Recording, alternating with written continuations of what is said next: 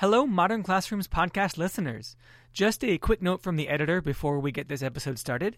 We will be doing some more Q and A episodes in upcoming weeks, and we wanted to remind you that you can submit questions for us to answer on the podcast. You can head to w w w dot modern classrooms dot org slash ask M C P, or you can tweet at us with the hashtag Ask M C P, and we may discuss your question on a future episode. Of course, all this information is in the show notes for this episode as well, and you can find them in your podcast player while you listen. So, without any further ado, let's dive into managing mastery-based grading.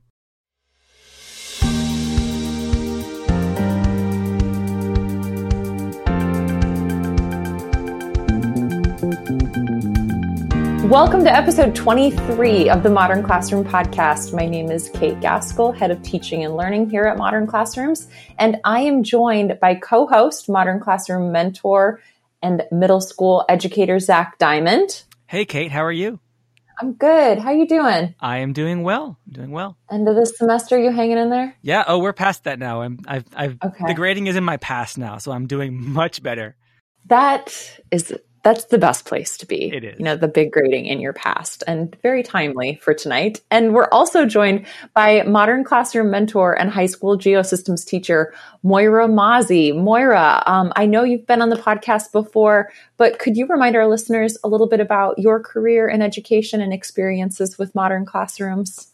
Yeah, definitely. So I'm um, so happy to be on the podcast again, and um, currently teaching at a suburban high school in Fairfax County with eleventh and twelfth graders. And um, this is my fifteenth year teaching. I previously taught in D C for two years, mostly as an E S L teacher, but also a science teacher. And then before that, I was at another suburban high school in um, Virginia, teaching earth science to ninth graders for about nine years. And the first two years of that, I was a special education teacher. So I've been in a lot of different settings, and um, I've taught special education, E S L students, and I feel like I teach all three now in my current position. I started as a fellow with Modern Classrooms in twenty nineteen, and now I've moved into being one of the mentors.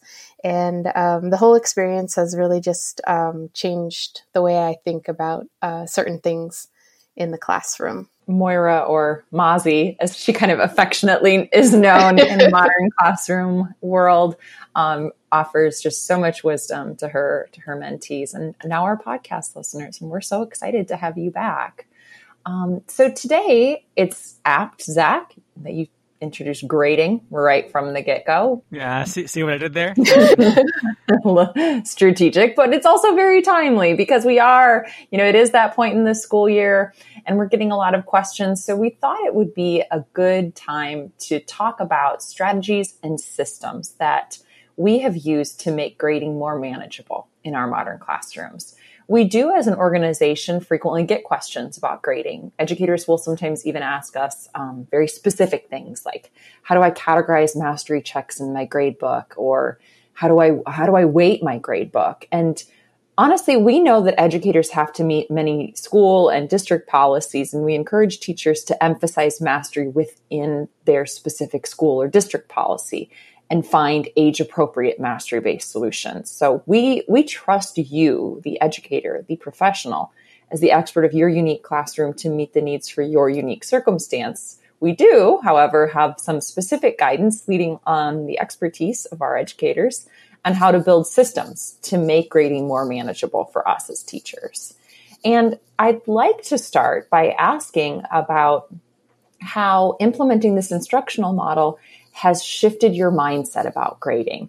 For me personally, I, I was a grading procrastinator before I was a Modern Classrooms educator. And when I when I look behind the curtain of that, when I unpack why I procrastinated grading frequently, it was because I was afraid of my own inadequacies as a teacher.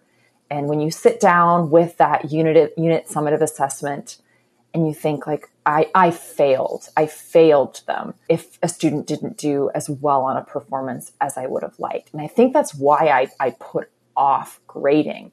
Um, Modern Classrooms really helped me personally shift that approach. I began to look at grading more as feedback rather than a score I put in the grade book.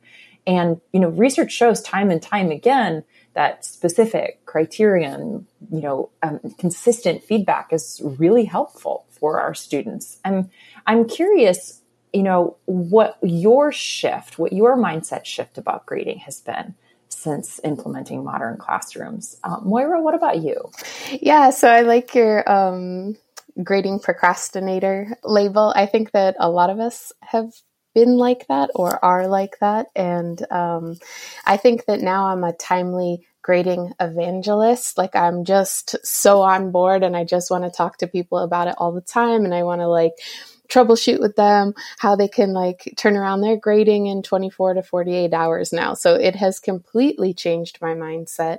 Um, but it wasn't, um, I almost feel like it was a byproduct. So the timely grading was because I wanted their progress tracker to be updated every time they came into class. And I could see that students were um, motivated by that. And it was such an integral part to the instructional model that I was like, okay, I'm going to keep up with this because it seems like they're into it. And I feel like if I fall behind, then, you know, they're going to, um, the whole thing's just going to crumble. And it wasn't for some of the other reasons that I know are so important now. Like I actually was never terrible with grading, but I would let sometimes things stretch out to like two weeks and every now and then beyond that. And I just never even knew that there were all these studies that showed that timely grading and timely feedback improved student performance. Like I didn't even know that before. And um, I think that's a really important thing for us to know, because that's one of the main things that motivates me now when I'm tired and I don't want to do grading. Because as a teacher, my two main goals are to help students learn and progress. That's goal number one. And then goal number two is to inspire students. And so in order to do that, I definitely have to be um, rested and just like healthy, because I can't be inspiring students at all if I'm not coming from a good place. And how can I be coming from a good place if I'm constantly underneath a whole bunch of paperwork and things that I need to get done? So I feel like it's all sort of a house of cards. And um, I did learn through Modern Classrooms how to um, grade daily. Now, I was nervous when I first started implementing Modern Classrooms because I realized like, oh, I'm going to have to have my grades updated every day. Like I've never done that before on a daily basis. And I don't know if I can do it. Like, I don't know if I have time at the end of the day to get this done. But I said, okay, let me give it a try. And so over the course of that first year, I learned a couple of tricks for, um, or systems like we're talking about today, for how to get that done. And we can talk, we can get more into those, but major mindset shift about the grading. And really some of it really is this idea that like, I am here to help students learn and be better. So why don't I make like this, this major thing, grading and feedback, that has shown to improve students' learning? Why don't I focus on that? Yeah. And I, I, so much of what you're saying, Moira, really resonates with me. And it, it was Modern Classrooms that really, and like you said, the public pacing tracker and these ideas of, you know, you want kids to stay on pace. Modern Classrooms really was what made it realistic for me. I, I had heard these things, but it wasn't until I started implementing, you know, my self-paced blended classroom, that this mastery-based element became real, and therefore, you know, frequent feedback could become real. Um, mm-hmm. I'm I'm curious about you, Zach. How has implementing, you know, the Modern Classroom framework, how has it shifted your mindset about grading? Yeah, it has in a in a lot of ways. Um, I wish that I could have said everything that Moira said as articulately as she did, because she basically took all my ideas. Um, I, I mean, I agree with everything. Moira is a is a daily grading evangelist and yes. a podcast idea thief. Yeah, no, but I mean, seriously, I really do think all those things. And uh, one thing that you said that really stuck out to me, I hadn't thought about it this way, but the progress tracker motivates me to get my grading done. I always think of the progress tracker motivating the kids because I don't want to be behind. But But I know, like, if I come into class one day and I haven't done it yet, a bunch of kids are going to be like, Mister Diamond, you didn't update the tracker. Where's my lesson? That really resonates with me. Um, I would say that for me, though, the, the biggest shift has been from the idea of grades as a measure of how intelligent you are to really a measure of how much progress you've made in the unit. Um, and I'll talk about this as we get further into the into the outline here. But the way that my units are structured is basically uh, a sequence of ten lessons, each with a mastery check. And so the kids who are falling behind, it's not because they're less smart. It's because they're working more slowly, which can be for a number of reasons. And I don't think it has that same stigma attached to it as if I were like publicly displaying their grades, right? It would be like advertising who's smart and who's not smart, which I would never do because it would be cruel.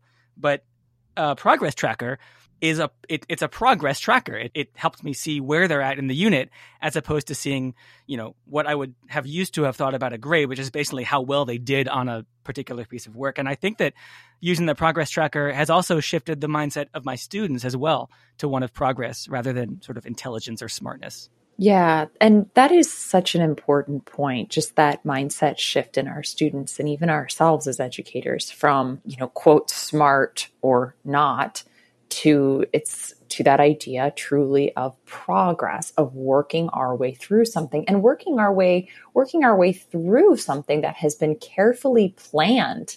You know, it, I always think modern classrooms, a modern classrooms unit plan is the epitome of backwards design. It has to be. It's not only backwards designed, it's it's published um, for our students.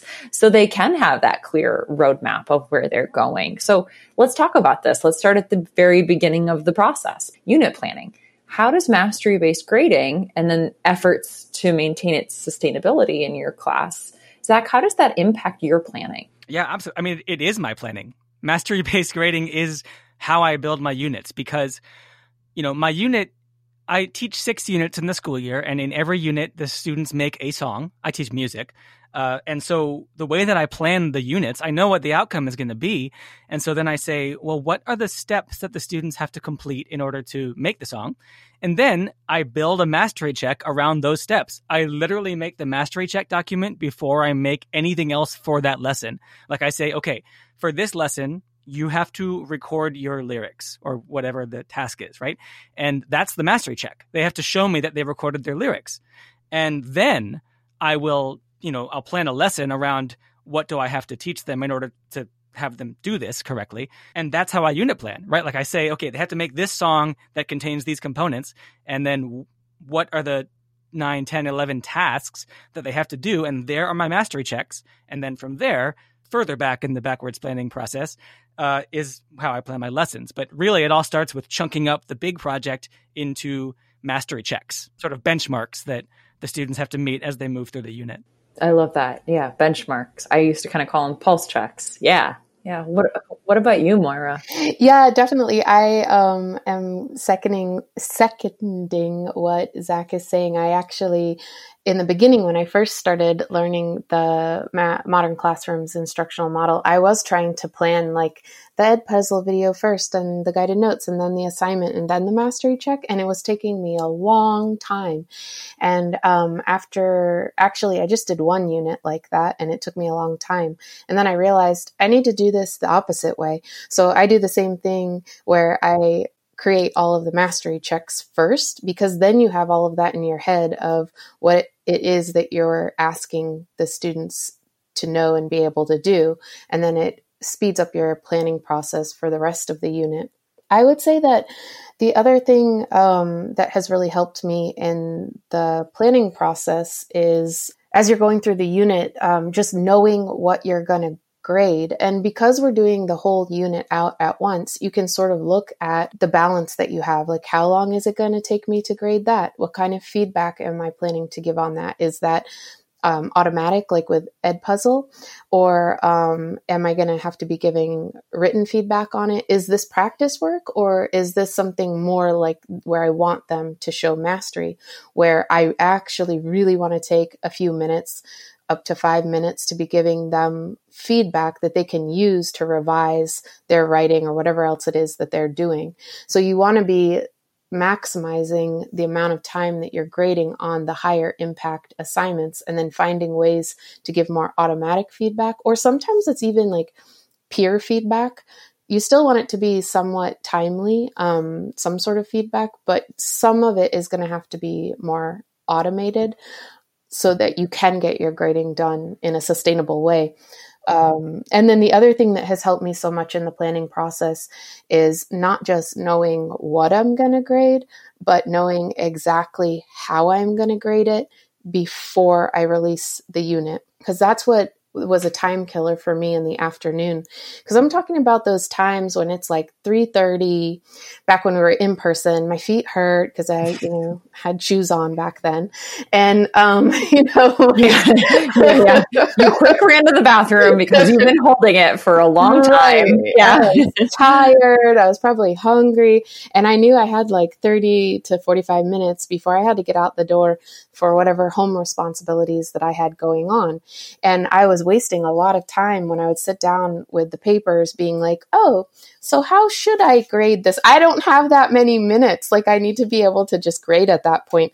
So then I started making sure that I was either making rubrics for everything I was going to grade up front, or that I was um, at least, um, if I was just going to do points, that I was um, figuring out what the correct and incorrect answers would be and what the point values were on each thing. And I would keep that in a folder, because this was the other thing that I learned. This isn't like traditional grading where you pass out an assignment and then you get however many back and you grade that one assignment.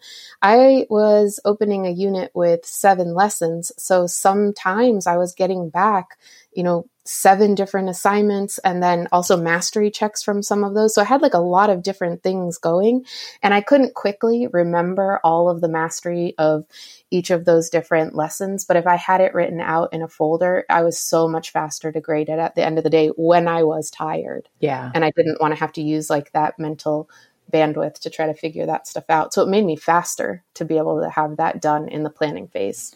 That is really good advice. And that, that feeds into so well what I want to ask next. And that's, you know, so we are planned and the unit has started. So when you are in the unit itself, what are systems, strategies, little tricks? And I, I love these so much because um, I feel like every modern classroom educator has just found a few things that just really works for them.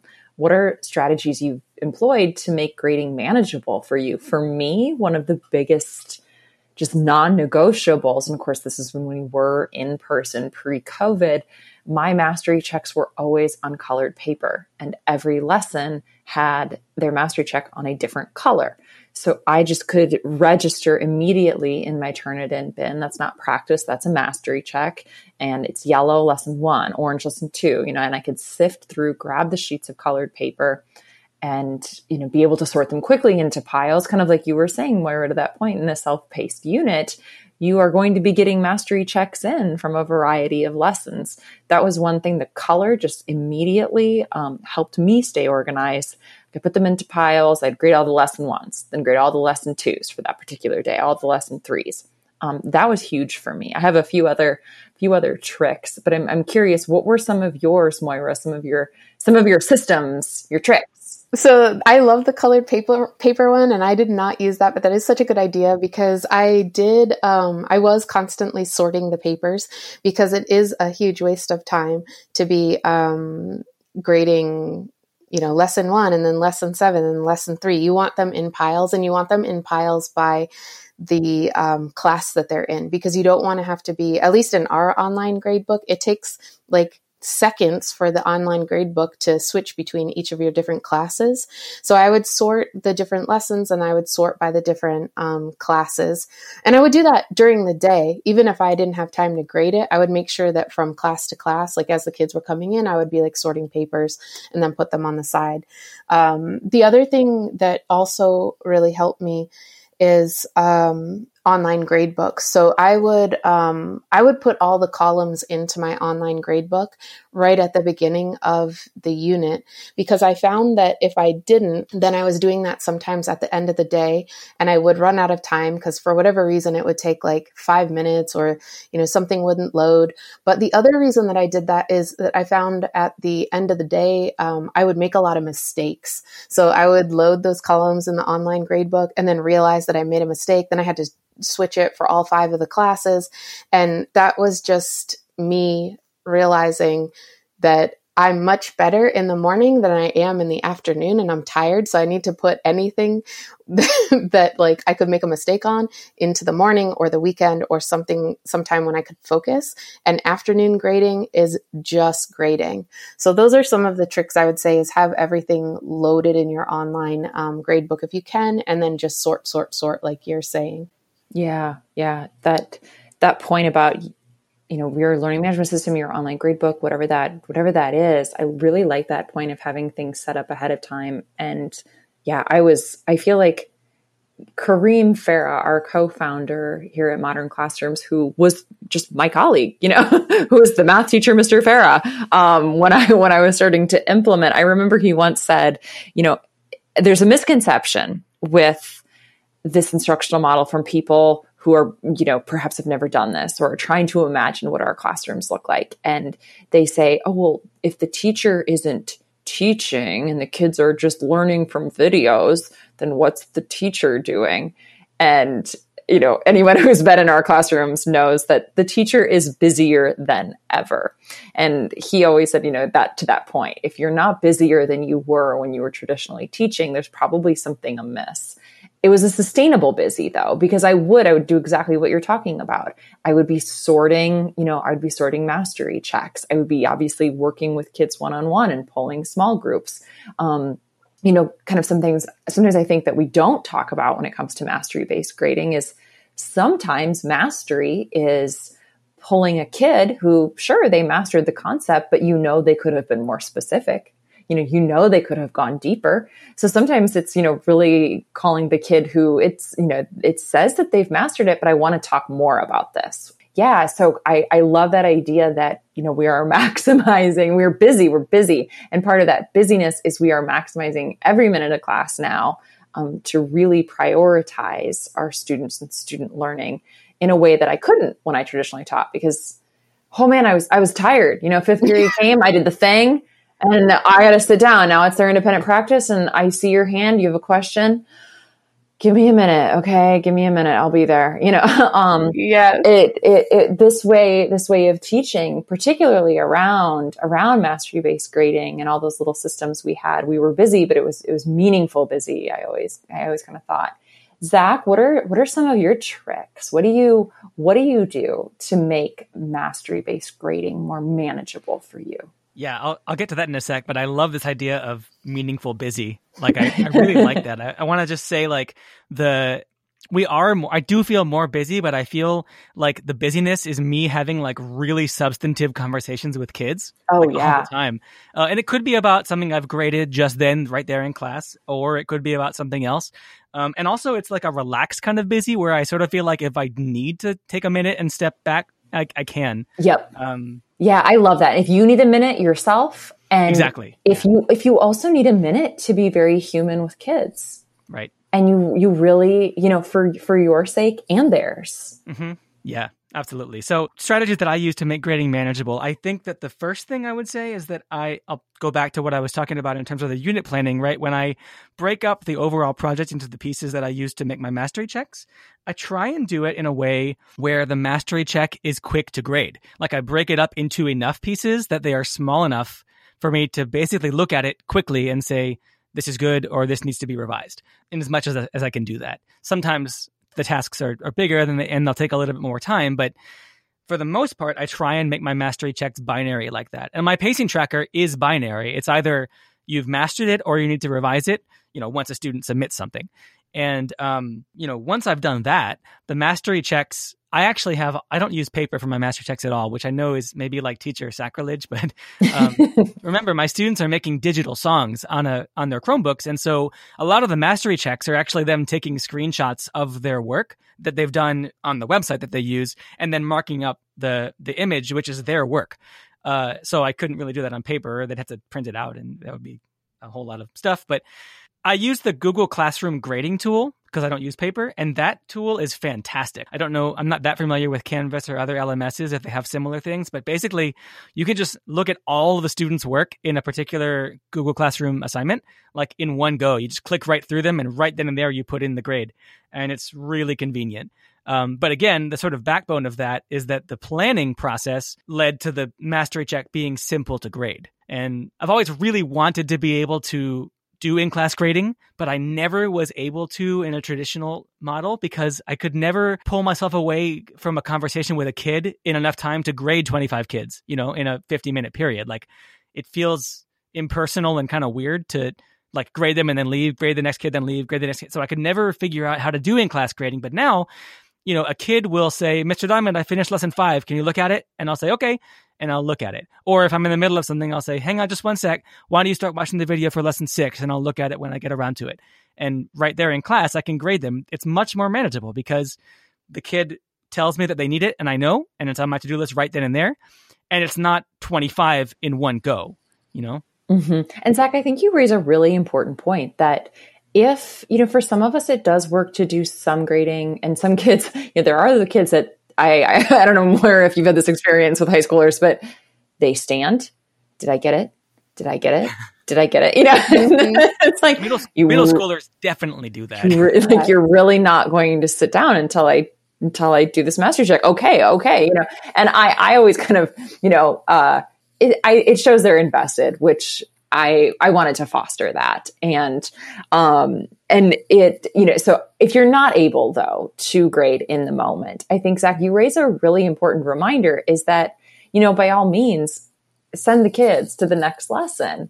Um, have them keep working. You know, I think that, um, in an elementary classroom, I'm kind of, you know, learning a lot about elementary education by learn by working with our amazing, amazing elementary modern classroom mentors.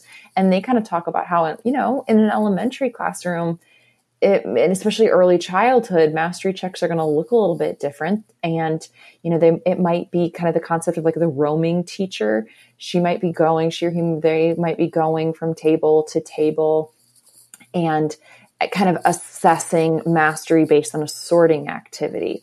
Um, and you might need students to move on to something else in the meantime, just like you would in a secondary classroom. I haven't gotten around to that. Go on. You know, I'll, I'll, I'll, I'll call you if there's an issue sort of thing. I think that that's a really important reminder because yeah, we don't want to create a bottleneck for ourselves and we don't want to create a bottleneck for students.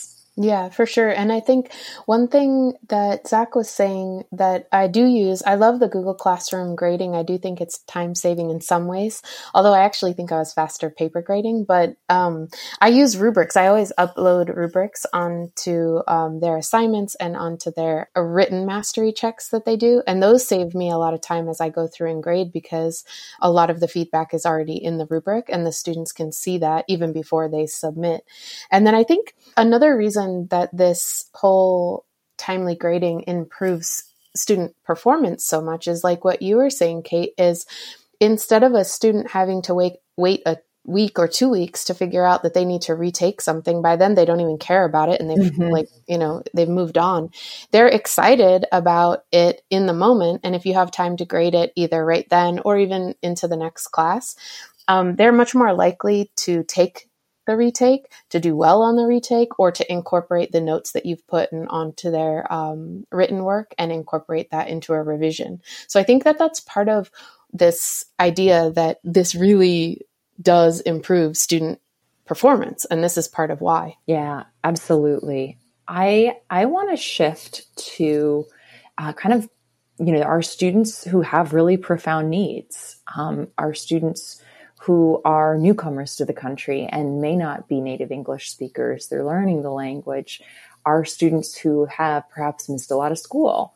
Um, our students who learn in, you know, different and exceptional ways. I'm curious what you do for students who struggle with that secondary, kind of as we think of the mastery check, like this, this is your prove it opportunity, this separate, this separate area of the lesson. Um, What strategies have you employed to make mastery-based grading more sustainable and realistic for the student and for you, the educator? Zach, do you want to talk about this one first? Sure. I, I guess when I think about what I would call differentiating my mastery checks. I think about the the Modern Classroom's idea of lesson classification, right? Or must do, should do, and aspire to do's. The must do's, you know, I think that students must do them, right? And that's that's how we call them that. And if we're going to say that you have mastered this or that you have learned this, you have to do this, right? And so those must do's have to be accessible as much as possible to as many students as possible. And the should do, I use should do's as sort of like an extra layer in the mastery check. So for some students who are really struggling or who are really far behind, I will say, why don't you skip this part of the mastery check and just do this other part of the mastery check, which is the must do. The should do is sort of baked in, but it's not required to pass the mastery check. The aspire to's are whole lessons in and of themselves that students can either do or skip. Yeah, and and also in some cases where it's necessary, I would I would do an alternate assessment. I would do maybe just sit down with the kid and talk with them. And and I could see for myself in conversation with them if they'd master it. There was never any document involved. Uh, or I could make a new a new document if I needed to. That's happened once. It's pretty rare, I think. But maybe just to hammer home the point that it's really important to be flexible uh, in the Modern Classrooms model. And it allows us to do that. Um, we, at the end of the day, the teachers are the ones who determine whether the kids have mastered our lessons. And so being flexible and finding ways to assess students that meet their needs. And, and, you know, I think that in terms of sustainability for us, we can do that. We can sit down with the kid because, you know, we t- I talked about this before and you did too, like that meaningful busy, but that relaxed busy, you know, we're not like, there's not like eight million other demands of our time in that moment. So we can sit down with a particular kid who needs us. Mm-hmm. I know I would, I would struggle with that so often. Like if I would see on a student's I E P that, you know, oral assessments um, are, you know, are recommended for this student, I would think like, okay, uh, yes, I'm completely on board. Only problem is I am one person. So how am I, you know, and I, I never had a, I very, I know one year, one as a social studies teacher, one year for one period, I did have a co-teacher. Um, but it, it was just me. And, you know, when you're in a room of twenty-five kids, it's, it's hard to read, um, everything out loud when you're also trying to, you know, facilitate the rest of the classroom. Um, this made it a lot more possible than when I found that accommodation, I was like, that's, that's, that's easy. You know, we'll, we'll talk out mastery checks. That's not a problem. Um, and it became much more possible. Uh, what about you, Moira? What strategies um, have you have you used with some of your exceptional learners? Yeah, so one thing that you just said just triggered another part of the planning process that I started that has to do with um, starting to plan with the mastery checks first. So um, uh, when when we were in person, I started planning the units um, where I would just sit down and say, okay, what are the questions that I would want students to be able to answer at the end of this lesson? And I would write out as many as I could. And sometimes we'd also do this collaboratively in our cohort. And we would have like a Google Doc of, you know, these questions. And then they got turned into what we called daily debrief questions for the lesson. And for me, they were so helpful that I would print them out and then staple them together for the whole unit and sort of carry them around so that I would have, like, I'd be like, hey, what lesson are you on? They'd say lesson three. Oh, and I'd flip to, you know, lesson three and I'd just ask them some of the questions.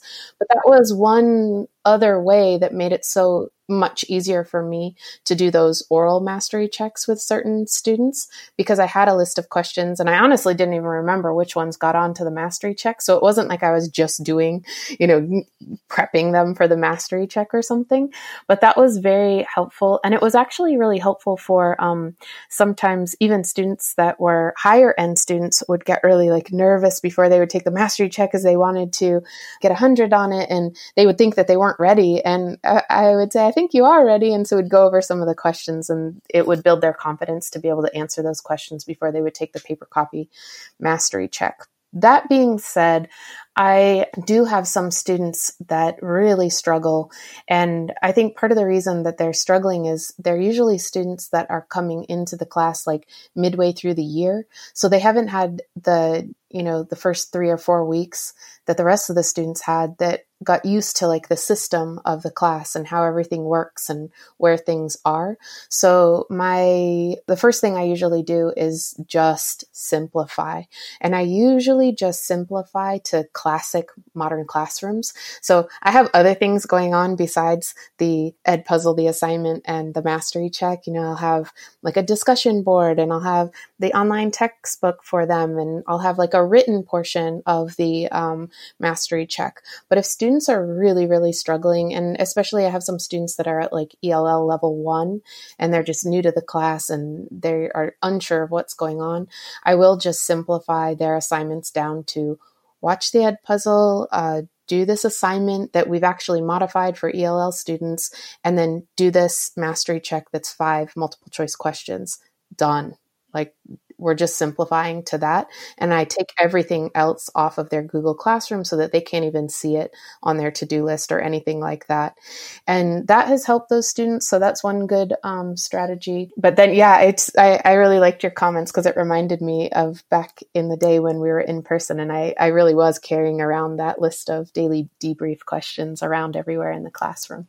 I really, really like that strategy. And I, I'll admit, you made me a little sad just now when you said back in the day, back in the day, physical school. Um, there have been many challenges and opportunities over the last, you know, ten or so months, but yeah, let's, let's talk about remote learning specifically. And how have you pivoted these strategies to remote learning? Moira, you, you were like me, you're, we, we, we love paper. uh, that, that is how we operate, you know, and that is not, I just want to emphasize that is not a formal modern classroom position. That is Miz Mazi and Miz Gaskell, just their yes. personal preferences. How, how, how have you pivoted to remote learning? Um, so I, it, it is a little bit harder to do the relationship building. I think that's, it's like a little bit hard to have those casual side conversations. So that's the downside to it. Um, but when you have the breakout rooms or you have your office hours links, the students have gotten good at, hey, can you join me in the office hours links? And you can talk to them a little bit, and they usually appreciate that. That was one strategy that I used today with a student, and he is shy and I don't think he really wants to speak up. So in the in-person class, I would probably be talking to him all the time on the side. But here I feel a little bit more distant in virtual. But then, um, you know, I do talk to him in the office hours link, and I do make sure that um, I email him a lot. That was part of why we put our discussion board questions in also, because I always comment as well on their responses, and sometimes they'll email me back. So I have more written um, online communication with the students. That's also what I use their weekly reflections for, so that I can have more of a pulse as to where they are personally and why and how I can like respond to what they're saying. And then on top of that, I think like what Zach was saying, I just try to use all that Google Classroom can do for us. So I do use Edpuzzle. The mastery checks that are multiple choice, those are automated. The assignments have a rubric, the project, the written portion of the mastery check has a rubric that I can use. So I just try to really utilize every little online trick that I can to um, save myself time, but also create relationships with the students and basically maximize the time so it's sustainable for me and that the students are getting what they need. Yeah. And I'm almost terrified to pitch this question to Zach, because I think of of all the educators who I have worked with in the last year, which has been many, many, many. I don't think anyone has taken to remote learning quite like Mister Zach Diamond. Um, so Zach, how have you pivoted your, your kind of sustainable mastery-based grading strategies to remote learning with, with the caveat for our listeners? He is Superman with these, so do not beat yourself up. But it's interesting that you say that, because I don't feel I don't feel like Superman. I feel like modern classrooms made it so I could do this. And quite frankly, I, I don't feel like I've pivoted that much at all. You know, I was teaching in a modern classrooms model in person before we transitioned to distance learning.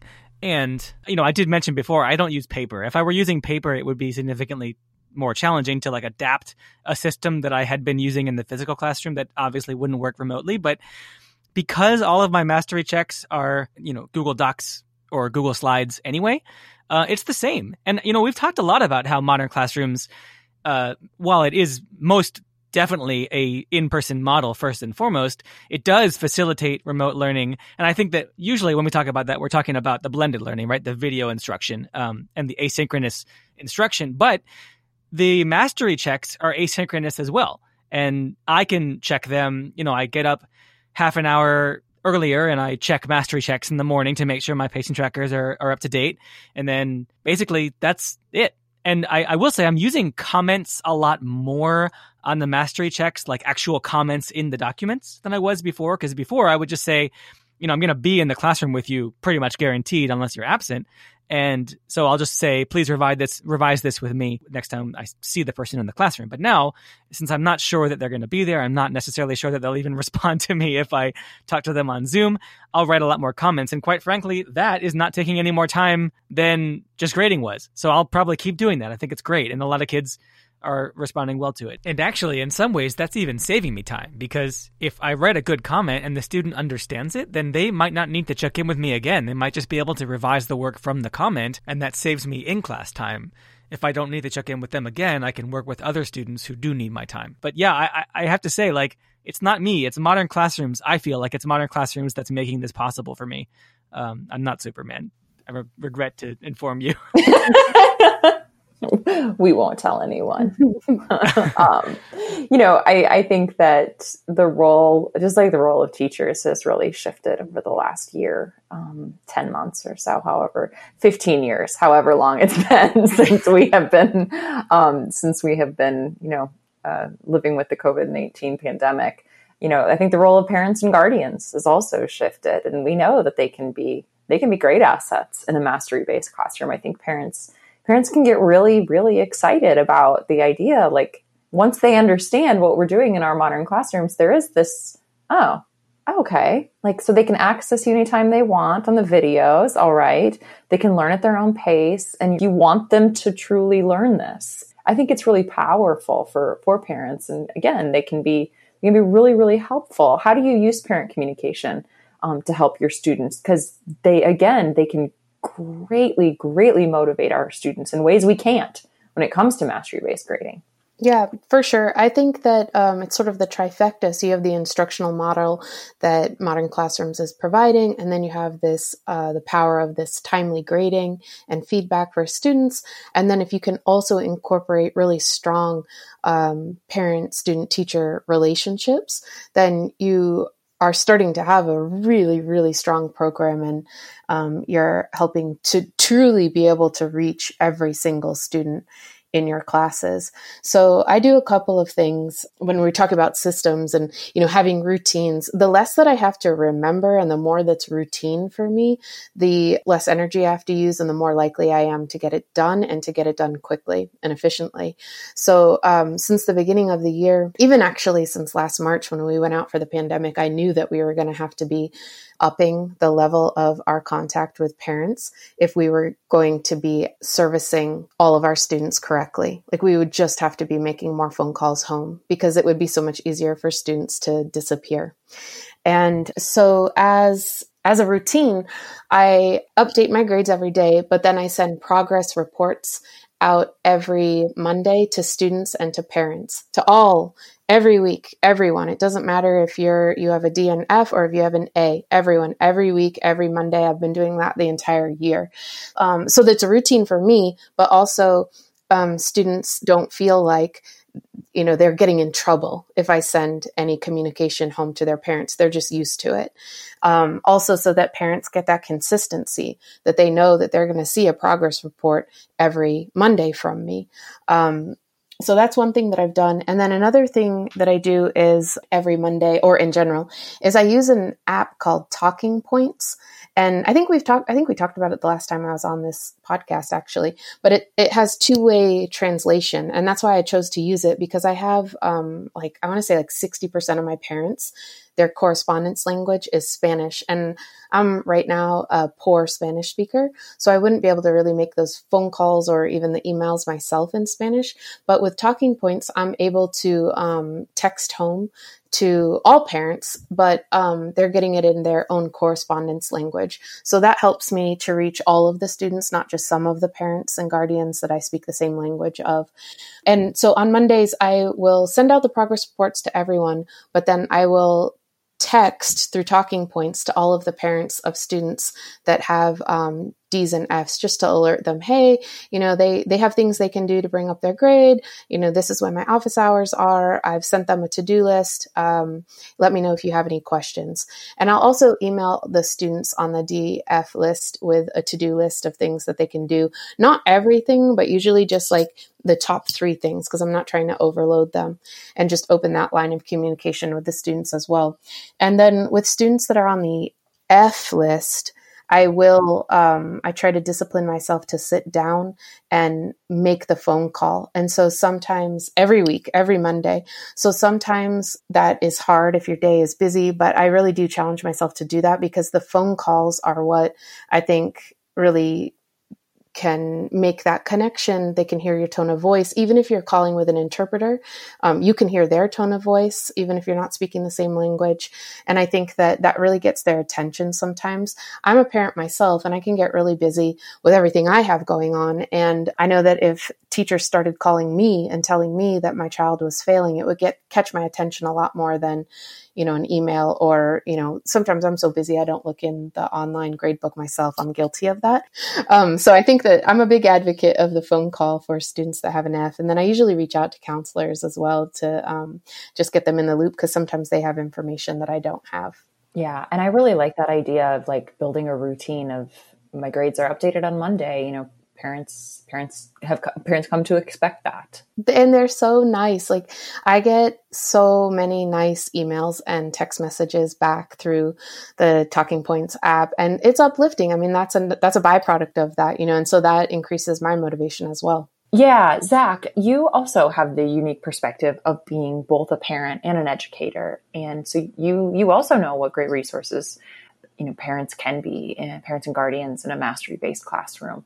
How do you use parent communication to help your students? Yeah, yeah, absolutely. I mean, for, I guess procedurally, I do something very similar, and I would basically echo everything Moira said. And I and I do have a daughter. She's in first grade, so she's not the age of the students that I teach. But, you know, I get emails from her school, and I get e- I get line carbon copied on the emails from my school to parents as well. So I know that parents can really get overwhelmed by information coming from the school.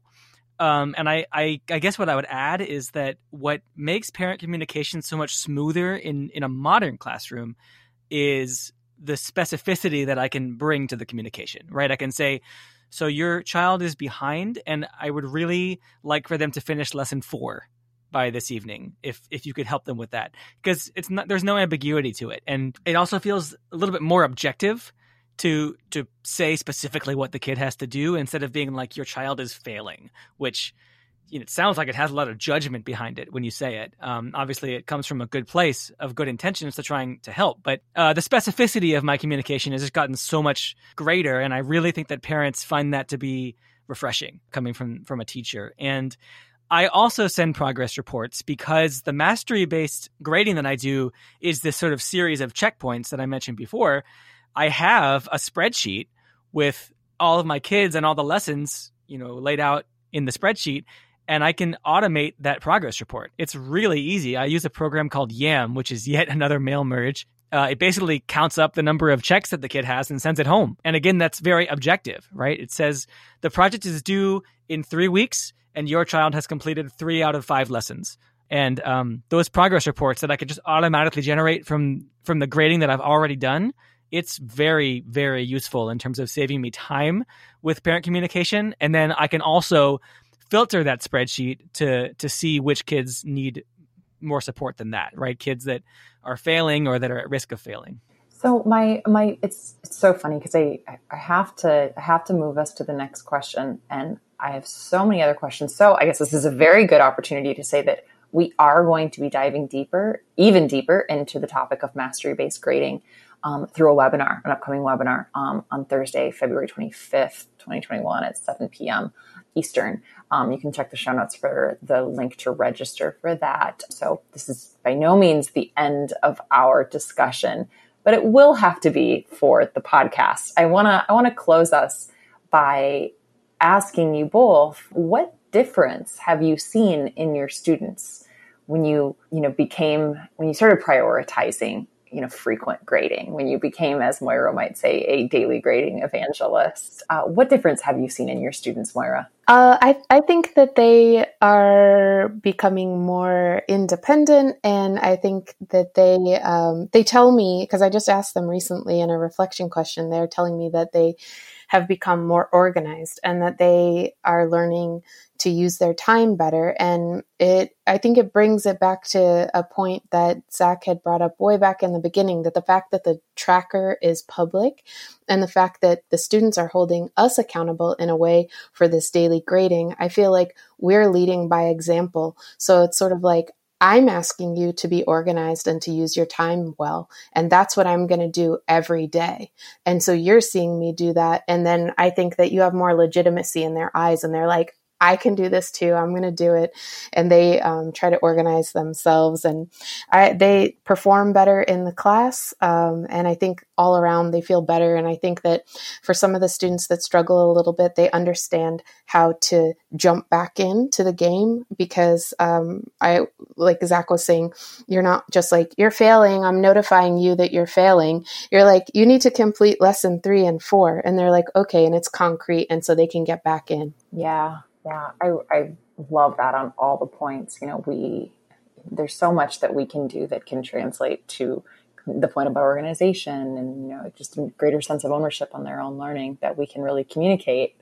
And they see us doing the work, so they're more likely to as well. Zach, what about you? What changes have you seen in your students um, when you began to really prioritize grading and mastery-based grading specifically? Yeah, totally. And I also echo everything Moira just said. I, I completely agree. Um, I've seen that change as well. I would also add, after students get over that kind of initial shock of like, what do you mean I have to do it again? I turned it in, um, which happens after like a month, you know, that you're actually holding them to true mastery before they can move on, is sort of a mindset of revision and the value of revision. They start to learn, like, did I do it right or do I have to revise it? And they're more willing to revise it once they understand that they're being held accountable for mastery. And that is really, really incredible to see because they'll the way that they talk to you about their work, uh, it changes. I don't know how exactly to describe it, but the language they use, the words they say, the way that they talk about their work is more open to it being wrong and and, and open for revision than it was before, when it was like, I'm either going to get it right or I'm going to fail. And it was a very fixed mindset. And now it seems like more of a revision-oriented and growth-oriented mindset that I'm seeing in my students. And that is such a beautiful, beautiful shift, like we've talked about many times before. Um, thank you so much for joining us tonight, Moira. Zach, it's always good to talk to you. I love it when we get to hop on together. Um, and to our listeners, I hope you find this conversation, frankly, as helpful as I do. We mentioned it before. If mastery-based grading is an element of the modern classroom instructional model where you want to go deeper, please join us for that upcoming webinar Thursday, February twenty-fifth at seven p.m. Eastern, where we will continue this conversation about mastery-based grading, differentiation, sustainable grading systems, and more. Thank you. Thank you to you, the listener. Thank you, Zach and Moira, and have a wonderful week, educators. Thank you so much too, Kate. Thanks, Kate.